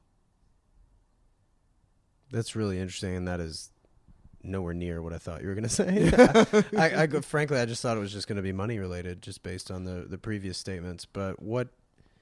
So what's been the easiest thing? Ugh. And I mean, the, it could be anything. What what's what what do you find easy? designing Yeah, That's I love what I love. I know what I love. I know what I like. it's Um, not work. It's not, It's man. fun. It's it's fun. It's a dream. Of course, there's work in the midst of it. You know, there there are things that I have to do that are laborious and sometimes exhausting, but by and large, designing. I I look forward to doing it until I die, because I love it so much. That's awesome. So, what kind of advice would you give anybody else? I mean, aside from uh, definitely go direct to consumer these days versus trying to get in the pages of Vogue, um, what kind of bits of advice would you give somebody trying to launch a brand today? Um, have a great product. What do you What do you think forgotten. constitutes makes a uh, what What makes a good product? First of all, I would say work backward from the things you want your product to do. So, eh, you know, let's say in fashion it's boxers, boxer shorts. What is it you want your customer to experience? Oh, I want them to feel comfortable. Okay, what kind of comfort? I want a comfortable waistband and I want a fit that is snug but not too tight. Okay. Why? Because I don't think there's a lot of those in the market right now and I can't find one for myself. Okay, cool. So then what materials are going to bring about that experience for the customer and bring about that fit in the boxer? And before you know it, so many of your answers will be um, so many of your questions rather will be answered. And then on on top of that kind of functional nature, then you can begin to uh, kind of work with the aesthetics. But I think it's important to think about a customer's experience and think about the functionality of a garment and think about creating something well. Like do what you do and do it exceedingly well. And, and that's a piece of advice that many people have heard out of my f- mouth. I think that's panel I speak good. life advice almost. You know, do do what you like and do it well, Mm-hmm. Yeah, but it, it or just from a work ethic standpoint. Exactly. anyway. But you know, in in the in the midst of capitalism, particularly how it's been rendered today, like it's just oftentimes just about like do something, right? And and Look busy. look busy, make money on a thing. But I still just believe not only um, personal responsibility, but ecological responsibility. We are making things that are needed. We are making things that are are bringing about the demise of our planet. Like we can't mince words when it comes to that. So at the very least, if you are putting it into the world, make sure that you are making it as well as you possibly can at whatever price point um, and be thoughtful. You know, So, what advice do you give? Because price pricing is a really, it's a fickle, fickle piece of information Yeah. for people. Um, it's a touch point of sensitivity. You know, not everybody's Oh, rich, yeah. obviously. Mhm. Um, but even from a manufacturing standpoint, you know, um, what role does price play for for you? Do you do you design around price? Do you even contemplate price? Oh yeah, yeah, definitely. How so? Um, I try to not relegate it to the collection at large. I definitely I need those pieces and those categories that are a space where I get to affect the most beautiful thing, regardless of price, that I can. And then there are other categories in the collection that I know are spaces where volume is important, price sensitivity is important, and I do try to like back into a particular price point um, for price diversification in the collection. And the market kind of tells you that, you know, um, your competitors, their pricing will tell you where that needs to lie. Um, I've just found that to be imperative for me on a personal and an aesthetic level. Um, I need a beautiful double faced cashmere wrap coat where I'm not thoughtful, I'm not thinking about usage of the material. I'm just making it as beautiful as I can and then layering it with a trouser that I know needs to be at um, if I do use this wool, I'm pricing myself out. So maybe I'll do it in a wool viscose blend and I'll cut the cost. It still gives me a beautiful drape. It makes it a bit sportier. Um, and I need to hit a particular price point. So maybe I can't put this hardware on it. So I should change it. You know, maybe there's, I should add a waistband and just a hidden hook and bar closure as opposed to a statement button. So I can hit that price, like those sorts of things. And then a button down in a silk cotton instead of a 100% silk. Um, and maybe instead of the oversized tunic shirt that I want to do, maybe let's go for a more crop version. It still affects the same attitude, but more better usage and all those sorts of things, right? That's to support that absurdly expensive but beautiful and covetable and heritage forever in my closet double face robe coat. Dude, you are your father's son because you broke that down like it was like a play in the NFL. like honestly, like I've, I, I guarantee you, very few people listening to this have ever thought about fashion the way you just broke it down and why things are made the way they're made. I, I, that was really, really great insight. I appreciate you sharing that because literally, I, I, I guarantee you, very few people Dude, even you. understand that. Um, Yeah. Really cool. So um, my brain. You've met kind of an interesting intersection over the last, I don't know what, two years. You've Mhm. ne- you moved to LA. What brought you to Los Angeles? Well, um, one of my early angel investors, he and his wife, sorry, he and his husband. um, I should say a statement again. One of my first angel investors, he and his husband moved here from New York, and um, there's an investment opportunity that fell through for me three years ago. I also was the end of relationship, and my grandmother passed away, and so I looked at everything differently. Like nothing mattered in the same way after all that happened in those three months. So I came to visit um, California and um, stayed with them at their apartment, and they had been big proponents of me moving here. And and I was supposed to come for five days, and I ended up staying for three weeks. Um, I'm still grateful to Jason and Adair, Jason Bolden and Adair Curtis for that, and uh, went back to New York and just knew that I needed to be here. I saw places where I could buy fabric. I saw places where I could make clothes and and I also saw open space and open sky and it just affected the relief that this kind of broken-hearted country boy needed.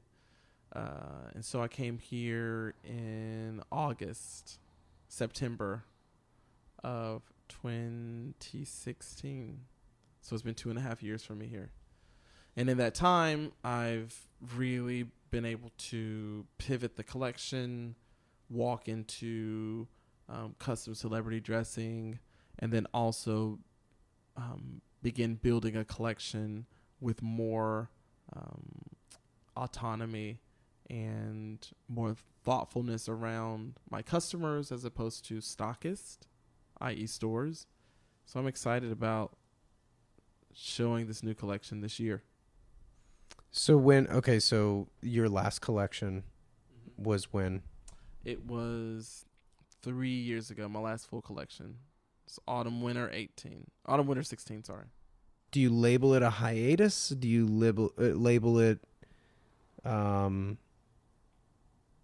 what what do you label a 3-year uh, grace period? Yeah, I mean, I I guess I've I've called it a hiatus before. Um I've called it a furlough.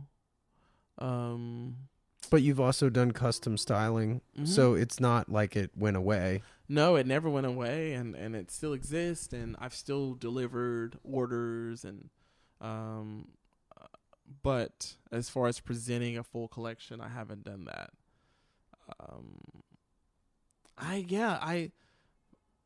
The thing that mattered more to me at that point three years ago was my head and my heart, and I hadn't thought about those. Those two things hadn't been more important than this collection in three, four years. So finally, it deserved more attention. And at the point where it did deserve more attention, it needed to leave New York. So, yeah, whatever you want to call the time away, like, eh, you know, I've called it a myriad of things, but more than anything, I've called it like kind of like soul saving. One of the good things I think about owning your own business is you get to do whatever you want. Dude. Completely. You literally get to do whatever you want. And I don't know about you. I'm sure I'm speaking for you when I say this, but I did not start a business for other people to tell me what to do. Yeah, man. yeah. It was literally the impetus was quite contrary Yeah. to that. So there's no reason to navigate it in any other way. Right. And unfortunately, with the fashion industry, they can oftentimes tell you the opposite of that. They can tell you that they determine what you need to do. And once I was kind of broken enough to see outside of that and realize, wait, I actually have the onus here, I have the agency here. No. Like, I don't have to live like this, I don't have to be on this loop. And there's got to be better ways to make better product and be better to myself. And like you said, it's my name on the label, Right. literally. Right. So I think that's it's it's worth pointing out too. So even though you haven't shown a full collection, you've been working for some other brands and projects and helping other people and Yeah. consulting and Totally. I've been able to consult across menswear. Um, I've been able to design direct for two, um, well, one fledgling label here in Los Angeles called Cult Gaia. I built out their collection um, from one bag basically to a, full fledged collection, additional bags, apparel, shoes, jewelry, all of that. Um, I design direct currently for a uh, contemporary women's brand, another one called Nicholas. I've consulted for a brand in London. I was there for a time with Ungaro. Um, I've consulted for other startups in New York. So I've done a myriad of things in this two and a half years in Los Angeles. Um, and I can say confidently it's made me a better designer. I think it's really interesting, and I, I'll just make a parallel. It, it's almost like music producers these days. Like everybody's featuring different people and, Mhm. and hiring different producers to produce X record or, or Y record. And I think that's really cool that you can sit here and say also that it's made you better as a result. Yeah, man, it has. It's it's new challenges, um, new customers, new product materials, new price points. It's just it's been You've had your hands in a lot of cookie jars. yeah, it seems like, and in, and in addition to that, speaking, let's talk about that for a minute. You spoke at um, Fashion and Feminism yes. the Barnes Foundation. What was that about? When did that? Take So the place? Barnes is an amazing um, museum in Philly, um, and they had a symposium on fashion and feminism. Um, I spoke there um, largely about intersectional feminism um, because they know that the kind of the central muse of my collection is my mom, who's a black woman, and how I infuse a lot of my own personal um, cultural iconography into the collection, and um, and at the same time how my customer base is uh, does not in any way skew racially. It's it's incredibly diverse. Um, just as many white customers as black and and the Asian as well. Absolutely. Um, so I feminism, intersectional feminism, the highlighting of the black female in beauty and fashion spaces has been really important to me. So I was able to speak about that there. Um, the year before, I spoke at MoMA, um, Museum of Modern Art, at Fashion is Kale. So um, they the MoMA um, presented their first fashion exhibit in some major number of years. So fashion is kale a cheeky kind of name because kale was like the hot ingredient at the time. Yes, and also there's a historical reference point for that. Okay. And I cannot speak to it because I do not remember. but I know All right. maybe at some point it was fashion is something else. Fashion is spinach. Fashion, I don't I don't know. There's there's something else historical. So it's a reference point. There's it's a reference for Okay. something. Let's let's Google kids. Got it. Um, but yeah, that was amazing. I spoke alongside Wen Zhou, who's the CEO of Phillip Lim, and um, the former CEO of Proenza Schouler. Um, and it was an amazing conversation um, between the three of us. Uh, I not only learned a lot, but was able to speak and lobby for the position of independent designers on that panel. Um, speaking about building a business in this climate, um, authenticity and integrity in doing so, or at least the pursuit thereof. Um, but yeah, and I've also done smaller speaking engagements largely around fashion and race um, over the past few years, sure. from Parsons to other um, universities here in LA. It's become a really um I've come to love that opportunity and and um and I'm grateful to speak to an experience in the world of fashion that is has gone oft unhighlighted and that's like the experience of African heritage people and, and African heritage muses in fashion. Can you give us a preview of what you're about to show later this year, or if not, that's cool. oh no, come on, man! Of course, it's I haven't seen sketches, man. I thought I was. you haven't seen privy. sketches, man. um, it it What, ease, what what's lots of ease. okay? Um, the theme, it's funny. There's a Ty Burrell, who's an actor from Modern Family. Yes, Have he's you hilarious. No, you've not told me the story. Okay, so there um there is that show. I don't think it's on the air anymore, but it would it would use your DNA to um basically posit your lineage. And I A show on television? Yeah, I think it was on PBS. Yeah, I don't know, man. I can't remember who, but they would like it was basically like 20 went 21 and me or 20 Twenty-three and me. 23 and me. Forty-six chromosomes. so it's half, exactly. ha- half of it. 23 and me uh it was basically yeah they would take your dna and and basically let you know like what your p- likelihood of your lineage um and That help you- sounds dangerous. dude i as, mean as a as a production for television. yeah well i'm sure if it gets too iffy it just doesn't make it to, Oh, true. screen. Yeah. fair enough. Um, but with Ty, turns out that Ty's ancestor that brought his family to Portland, Oregon, was a black woman freed slave. So his family is in Oregon, and this freed slave garnered land on the Homestead Act, and she was freed from a Mississippi plantation. Somehow made her way to Oregon, and that is how how Ty Burrell's family is now in Oregon. And that story just really like ignited something in me because I Where did you hear that story? Um On, that TV show? on that show. Oh, yeah, no kidding. Okay. On that show. Got it, got it, got it. and it just really yeah it ignited something in me i mean for me the images of of beauty life um, nurturing nourishment support kindness love all of that were black women for me right like i was a black boy in the world and those were the faces and the, and the women right the the people not just the women the people were were black women and so to then have this and to know that I'm actively um, presenting narratives around black women in my clothing for the benefit of all women and men.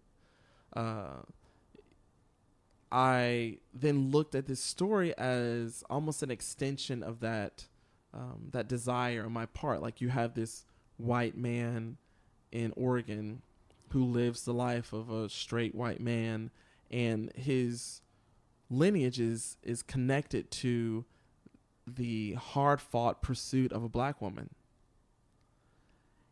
And the interconnectivity that we can all garner from stories like that, the importance to not leave anyone's story behind, to not overly aggrandize anyone's story, to not um, to not extract or, or leave anyone out of the narrative that idea is just so highlighted in in a story like that. It made me think about my grandmother. Um, it made me think about what all I saw her pursue in my life, and my mother, what all I saw her pursue. It took me back to her on that set building line at the tool factory, like all of these things. Um, so, all that being said, there are some Western references. There's some like um, Wild Wild West iconography and things of that nature that I'm trying to kind of parse through with this collection. Um, there's some hiking references in imagining what this woman's pursuit could have looked like, um, and using that as a as an aesthetic point of reference for this collection. Well, I- I'm pumped. I can't wait to see it. I can't wait to see it either. That's so we're working on it. right. So you're in the middle of that. Yeah, we are. That's cool. sourcing has been great. Um, new materials. Um, yeah, and just telling the same story. Like in going away, I definitely don't want to tell a different story because even in this time away, so many people still engage with the collection and the images of the collection on social media. So I'm excited. That's kind of the cool thing, right? Because those images live there every day They do. and they're not going away. It's They're not, not. like you know, yesteryear where the blog post you'd have to scroll through pages and pages and pages to Mhm. to find that one article. I mean, unless you bookmarked it obviously, but um very cool. That's awesome. yeah, mate. Um, well, I selfishly love having you in Los Angeles because I get to come up here and have lunch or go out to dinner or drinks and stuff, and it's always a Spend riot. ridiculous amounts of money. Um, yeah, well, we try to mitigate that, but you know, fashion can be a disease. um, yeah, one of my favorite memories, actually, since you've lived here, is is uh, introducing you to the Petersen Automotive Museum. Well, uh, I mean, I, I I got the bug, man. Yeah. Yeah, So let's talk about your new ride. What, putting me on blast. well, That that exhibit was so the exhibit, so me, the man. exhibit that was released when Such a I when day. we when we went Such was, uh, it was a Porsche specific event. Um, really, just like the history of of everything Porsche. Really, Yeah. it wasn't just the 911. It was it was the brand. Um, charted from the brand's inception all the way up to today. Um, like yeah. obviously, I'm a Porsche nut. So what'd you buy, man? I bought a Macan, a Macan S. I love her. Her name's Priscilla. Priscilla. Priscilla Porsche. Oh my god, that's so good. I couldn't resist, man. That's hilarious. Um, I love her, man. Oh boy, So- I love her. Obviously, Priscilla's quick. You know, she's fun. Yeah. You know, all that stuff. Yeah. But what what other do cars play a role at all in inspiring your designs? Yeah, definitely. Uh, just particularly, you know, German cars, I'd say. Uh, Same. The thoughtfulness around the design, the integrity around it. It, you know, the Bauhaus was born out of a German way of approaching design. So it's just something that uh, really resonates with me. There's so much thoughtfulness in that car. There's so much uh, attention to detail.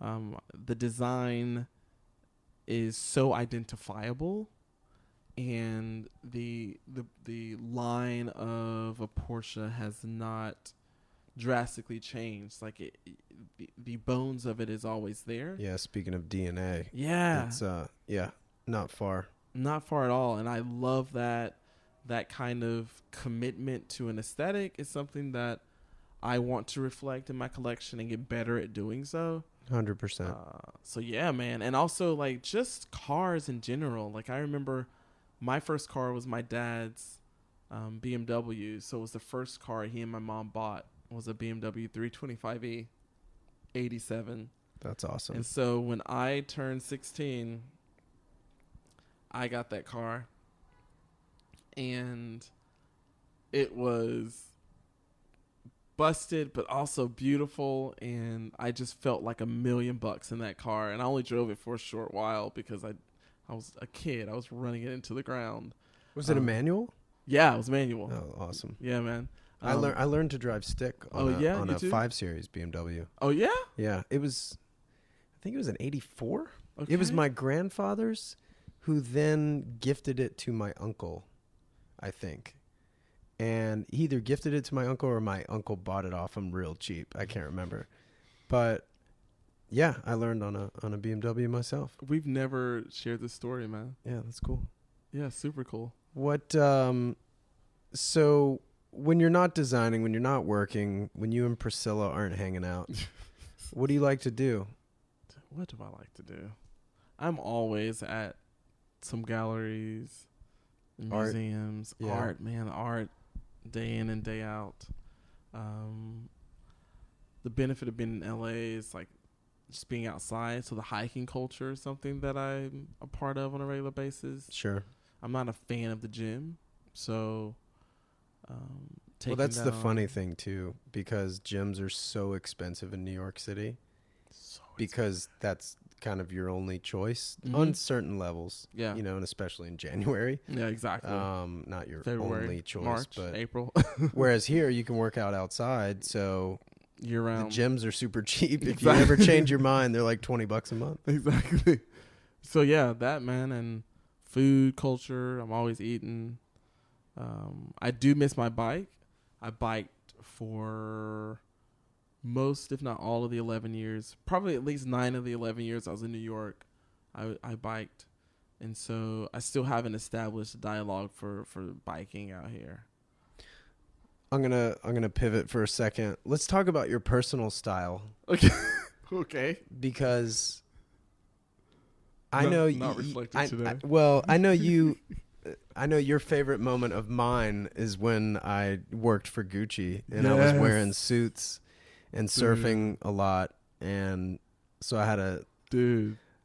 I had a, a pretty brown tan, Brown. and, I remember you just telling me like this is my favorite season of of West. of West. Oh yeah, definitely, hands down my favorite so, season. but you, you're a very eclectic. I mean, I'm gonna, I'm just using that term generously. Um, be it hairstyle, hair length, braid, no braid, fro it out. I know, man. Man, if I were black, know. I, would totally have a fro. That's Why do all white boys say that? because you want what you can't have. but now, how do you describe your personal style? I mean, it's it's Ooh. it's all over the place. Like you could Yeah, dress it up, dress it down. I know in New York, stereotypically, it's like all black in New York. I don't even know how to describe my personal style. You man. started rocking Vans when you first got out here. I did. I went through that whole phase, but I've always been that boy. I remember, like middle school and high school. Like for a while, I was dating. I'm um, dressing like a skater kid. Never touched a skateboard in my life. Then I went through this whole alternative stage, and then I went super preppy. Then I went Abercrombie. It's just I don't I don't know. There's I feel like that's normal though. yeah, Like especially back then, 90s. I mean, yeah, grunge. yeah. You had to go. Through you had to have it. a That's flannel. true. You know, you had your Kurt so, Cobain. So what are you trying to say? Nirvana. Like, why am I still doing it? No, no, no, no, no, no. well, hey, the 90s came back. That's why. Maybe, maybe that's. I, I mean, It's a disease, man. I love clothes. I just think they're so much fun. Right. I love the armor of it. Um, I just. Why do you use the term armor? Wow, that's a good question. Um, because I do feel like I protect myself, or at the very least, I package myself through my clothing, and it has been a mode of self protection. It's been a mode of um, elevation. It's been I've been able to use clothing to affect a myriad of things, um, and you know, like not to get too heavy, but clothing when your when your physical identities can be problematic for people, right? So navigating the world as a black man clothing can mean a lot of things. I mean, frankly speaking, Trayvon Martin is dead today largely because of his hoodie. So there's just there are so many references that they get brought up, and I can just I, I see how clothing has opened doors. Clothing has affected a a, um, a familiarity. Clothing has um, ingratiated me. Clothing has comforted me. Clothing has made me stand up straight when I needed to stand up straight and, and affect a, a, a class affiliation that's not my own. Like it's just done a lot of things for me. I think that's the cool thing about it too, is that it can literally change who you are. It can, man. Um, Or highlight a different part of you. like I've I don't remember the shoe designer. I can't remember who said this, but um, he said something to the effect of like I wanted to design a shoe because it will literally make you a different person because you will walk differently based on the shoe you're wearing. Yeah. And and and there's there's no two ways about it. Like you Exactly. for a woman, for example, if she's wearing a sneaker or a high heel, no way she's walking the same way in Not those all. shoes. So, but the interesting thing I think about what you were saying about the armor comment, Tom Ford too said the same for himself. Did he? That's a lot of the reason. I don't, well, I don't know if he said that in an interview that I read or if it's a line that is in a single man, the very autobiographical Mm, film that he produced. Yes. Um, so those of you who One of my haven't seen favorites. A Single Man, it was Tom Ford's first film. Um, magical. shot very, very beautifully. Um, he, he did all the apparel, obviously, and the, and the clothing and the styling. Um, I also love Nocturnal Animals, which is his second the one. second film, yeah. Um, Both beautiful. the house in the Nocturnal Animals is incredible. It's in Malibu. I know exactly where it is. Oh yeah. yeah, it's insane. It's like my Grail house. Of like course you know just where concrete, steel, glass, just beautiful. It's a Um, gorgeous house. At any rate, um, but yeah. So you, again, kind of on that I like that. Tom Ford tip. I'm gonna use that, as Tom says. I've always thought of fashion too, and we'll wrap it up here in a second. I, I think Ralph Lauren really it's it's the fantasy, right? Yeah. It takes you away is. from whatever vitriol that you're, you know, taking into your life on a daily basis. I think it's it's an escape, you know. And then again, it also you can dress based on your mood. I think that's what really draws me towards the industry is that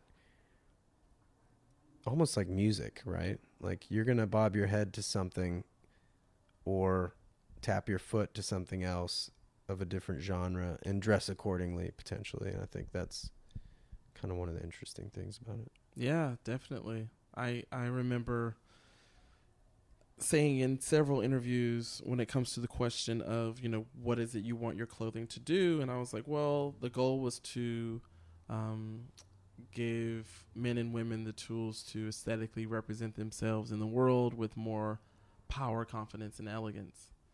And I saw that I saw clothing do that for my mother, namely, and my father and my grandmother.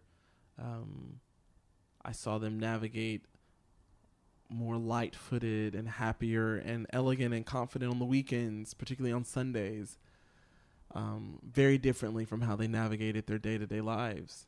And I, clothing completely does that for me. And I, I want to give people the tools to do that more effectively if they love what I do. Well, I mean, I think I mean you're well on your way. I, mean, I better be. Charles, The day that I'm not, West, tell me to stop. No, man. Uh, yeah, no. Full disclosure, I will do so. I don't think we have that problem. Charles, it's been awesome, man. Dude, thank you so much, man. Thanks for taking the time. of course. I This do whatever great. you want me to do. All right, man. We'll see you soon. Cheers.